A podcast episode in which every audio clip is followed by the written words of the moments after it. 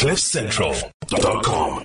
Speaking of smart people, it's time for us to turn our attention to the great Jean-Jacques Cornish, who waits for us uh, in in the the green room of our studio this morning to tell us about Africanalysis, which of course is brought to you by the Johannesburg Business School, where we look at what is happening around the continent. We've got a bunch of things to talk to uh, Jean-Jacques Cornish about. JJ, how are you? I'm immensely well, thank you. Very, very well. I was just going to have my McDonald's breakfast, and I was planning my. Uh, you know, the, the much demanded personal appearance with you guys, but do you mind if I do it before the end of the month so that I, well, I don't think I have another crossing before the end of the month. So you can afford Maybe some- I'll delay it till the till the fuel price goes down. I know, all right? isn't it terrible? I mean, this is so. These are the things that ordinary old people have to deal with. All of us. Um, while, ordinary old people. No, well, we are ordinary old people because we're all just trying to get by and do our thing every day. And, and you know, because Russia and Ukraine want to fight with each other, I don't see why this should be, uh, make, or Joe Biden for that matter, why all of this should be affecting us as much as it is. But JJ, let's turn our attention to uh, the continent that is home and bring our, our, our eyes to places that are closer to home and look at some of the stories there because this is what we love talking to you about. And, um, Bakabantu and uh, Lebang and I, every week or every second week, we like to check in with you and see what's going on. What's happening in Somalia? We haven't checked in on Somalia for a long Well- time. that place has been a basket case for all of my living memory, but is it getting better? 1991, the fall of Siad Barre. They've had conflict there ever since. And just for fun, right now they have the worst drought in 40 years. Oh, Man, never rains. So uh. Hassan, they have a new president. They had elections. Now you want to know about elections? One person, one vote. They haven't had that since 1991. This is what they do with their elections. They have MPs. The MPs are elected thus by the various clans. As you know, Somalia is split by clans. So each clan puts up a number of uh, delegates and they then elect MPs. They have uh, not that many MPs and they, they, they then each become part of an electoral college. And uh, so Hassan Sheikh Mohammed, who was president five years ago, won uh, the election after three rounds with 214 votes, becomes president of this electoral college votes. He beats Farmajo, who's Mohammed Abdullahi, uh, who got 110 votes. sure. Uh, he will serve a four-year term. The voting was done at a specially secured air, uh, uh, aircraft hangar outside of uh, the the capital, Mogadishu. Uh, so, as I say, people saying, how can you call this a proper election? This is the closest thing they can do for an election. There's huge celebrations, people firing shots into the air Oh, wow. people banging drums, and uh, uh, and then there was congratulations from neighboring Kenya, from uh, Ethiopia. They're all happy that this is over now. Uh, Farma, the election was delayed for 15 months. Farmajo hanging on, uh, but the important thing that that um, uh, because he's now going to fight face this conflict and the drought. Not Yeah. a job that I would want, uh, Hassan Sheikh Mohammed. No. But the important thing is that uh, Joe Biden has approved the return of some U.S. troops to Somalia. You know, uh, Bill Clinton pulled them out with uh, after Black Hawk, Black Hawk Down. Down, Remember yeah. that notorious Right. episode? Yes. But uh, there were 700 troops there. Now they were using drones effectively and training uh, Somali troops. Donald Trump pulled them out. Now Joe Biden is saying we will put troops back in. That was the overnight news. We don't know the number yet. Will it be another 700? but essentially, they have targeted some the five of the top uh, Al Shabaab leaders, and they will get them not with boots on the ground chasing them into uh, settlements, but with drones. And uh, they were quite effective with us in the past. Uh, and and the, you know even the Somali authorities having to say, well, well, okay, they're doing the job for them. The fact is, there's also been quite a lot of collateral damage. Yeah. When you use drones, that's bound to happen, and you get civilians killed. But but So, J- so uh, I mean, things things are hotting up. You know, we talk about Somalia, and I, I always kind of think of um, the, the that that Lord of the Rings movie where there, there's that that city that's been almost completely obliterated. There's more rubble than there is you know, brick standing on brick or stone standing on stone. And really, Mogadishu is an absolute mess and has been since 1991. Um, that's longer than South Africa's been a democracy. That that place has been a mess. What what is what is it like to be? Have you been in Mogadishu, and what is it like for the ordinary Somalian when you've got this this play acting by politicians and meeting in an aircraft hangar to elect a government, in inverted commas, but it's really just warlords and, as you say, clans. It doesn't seem to me that the average Somalian is even particularly affected by any of this play acting by the politicians. Um, what is life like for the ordinary Somalian? Well, Al Shabaab is being kicked out of the urban areas. Uh, there's 15 million Somalians, by the way. And, uh, you know, the politicians then meet at hotels and restaurants and yeah. places within Somalia. This is the first election. Uh, uh no, sorry, it's only only the third e- election since '91 that has been held in Somalia itself. Not only are they questionably democratic, but they were held in Kenya and in Djibouti, and and there's a lot of vote buying. The Djiboutian president Omar Guelleh said I don't know about this election when, when he hosted it last time. Right. Uh, it seems that Al Shabaab is buying the, all the necessary votes to run the place. But, you know, to wow. cross Mogadishu, you have to go through something like seven checkpoints. So the center is held by one clan.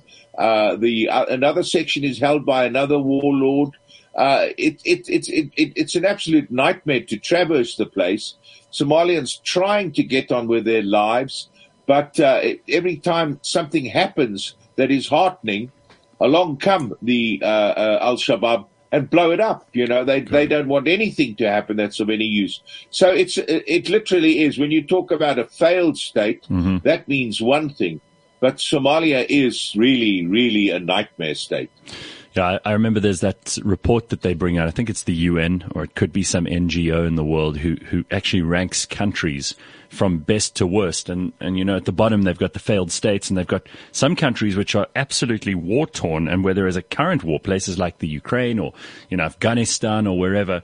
And for some reason, poor old Somalia always ends up right at the bottom of that list. In other words, they say it's worse than active war zones because there's just been nothing but misery for the people of Mogadishu and the surrounding areas, obviously, where it's probably even. And sadly, South, yeah. South Sudan makes uh, that area too. You know, they yeah. both. Yeah. Uh, countries that have been absolutely riven by conflict. I think that is a UN, uh, um, that is a UN thing, peace survey. Yeah. They, they, they, uh, put, no, no, that's an American body. Sorry, an American body that has it. I'm busy working with it. You know, I'm, I'm oh trying to put the finishing touches to my book and yes. trying to work out the, the, the, the, five worst and the five best in, in, in that sense. Uh, and uh, those those two always come. You always have countries like Finland and Norway at the top. I don't know how long they'll be that way once they've joined NATO.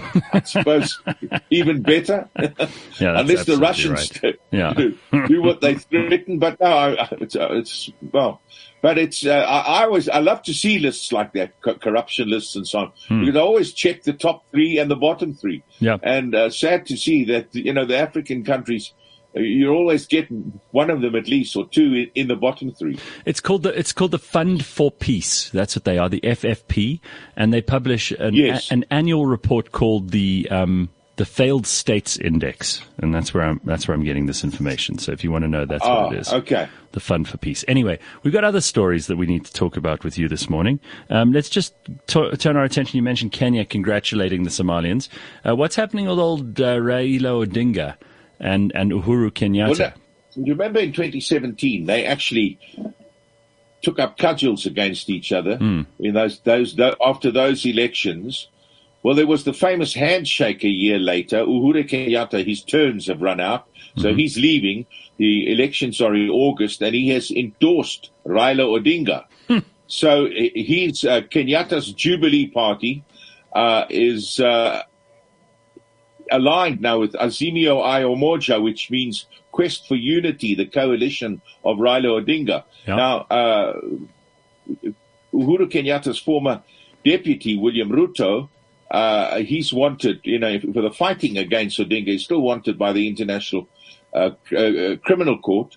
Uh, he's now been sacked because he's talking about corruption between the two big powers.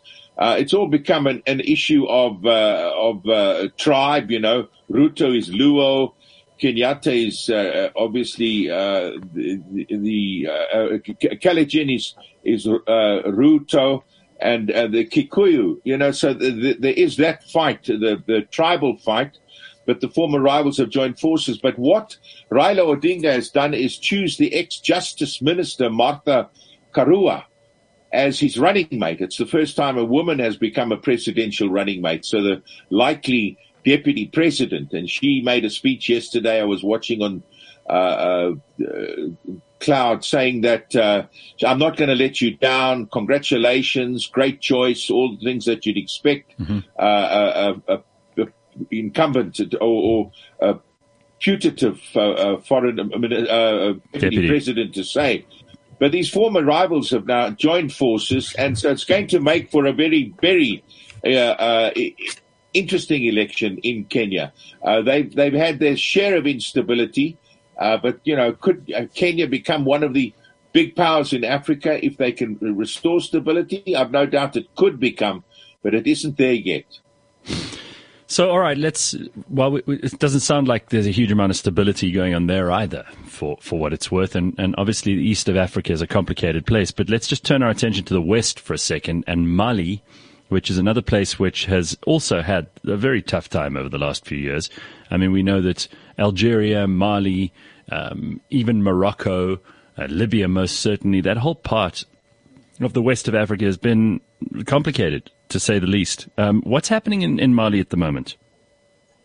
Well, just below uh, uh, the, the, the very North African countries, the Mediterranean board countries, is this area called the Sahel, mm-hmm. and that is absolutely torn by jihadi fighting at the moment. Now, in 2014, five countries, Burkina Faso, Niger, Chad, Mauritania, and Mali joined forces uh, with this G5, the Sahel G5, and they actually began an armed operation together, supported with money from the West, particularly France, in 2017. But now they've uh, fallen out, and uh, uh, France seems to have fallen out with a lot of them. There was some anti-French uh, sentiments expressed in Chad, and uh, when uh, Emmanuel Macron said, "We're going to get out of Mali now because they've been taking in Russian mercenaries, yeah. and they don't seem to they don't seem to be uh, you know, they seem to have other interests now and other things. France obviously saved Mali, which was going to be taken over by the jihadis. They moved in and, and, and hoofed them out. Uh, but then uh, Assimi Goita, the coup leader in Mali, when France said we're going to leave, said to Emmanuel Macron, okay, but don't let the door hit you on the ass on the way out. Go now, you know. and, and, and so they are moving them out bit by bit. But the fact is, Mali was about to take over chairmanship or the presidency of this group of five. That would have been had they met back in February, but they haven't met yet. And uh, and and uh, countries like, I mean, in, in, fact, the United Nations is talking very strongly against Mali. Uh, France is talking strongly against them. Other countries that are supporting uh, the anti-jihadi fight or, or, them in the anti-jihadi fight because of them taking in these Russian mercenaries have spoken against them. The meeting hasn't happened and Mali said, you know what? We don't even want to be members of this G5 anymore. So they've hmm. completely hmm. gone it alone. And I don't know who's going to look after their security now. Uh, certainly I wouldn't put my faith in the Russian mercenaries. No, doesn't sound like the best idea. So, all right, uh, perhaps there is a reason for us to be a little less uh, depressed about our own continent for the moment because I'm looking at the latest failed states index for 2021 where there are figures available. Obviously, they compare these things based on all kinds of things. There are various indices which they use to compare, but we're not um, home on, on Africa in Africa to the worst country. The worst country in the failed, uh, failed states index for 2021 is actually Yemen, but Somalia still does come in second. So we can we can claim yeah. second place. Syria claims third.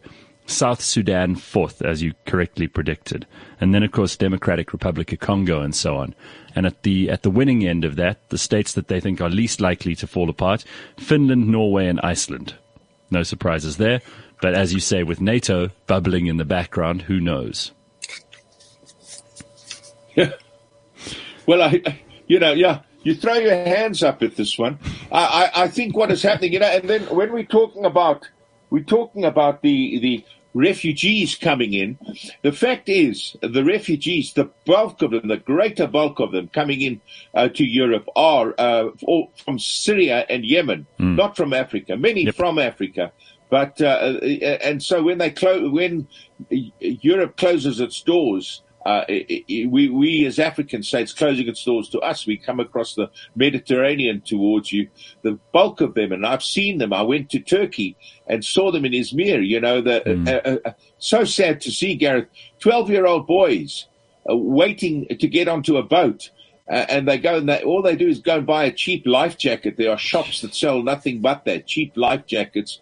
And then they've got their six and seven year old brothers with them. Their wow. parents are either there already or waiting back in Syria for the the desperation is hmm. beyond beyond the, beyond the singing. I tell you.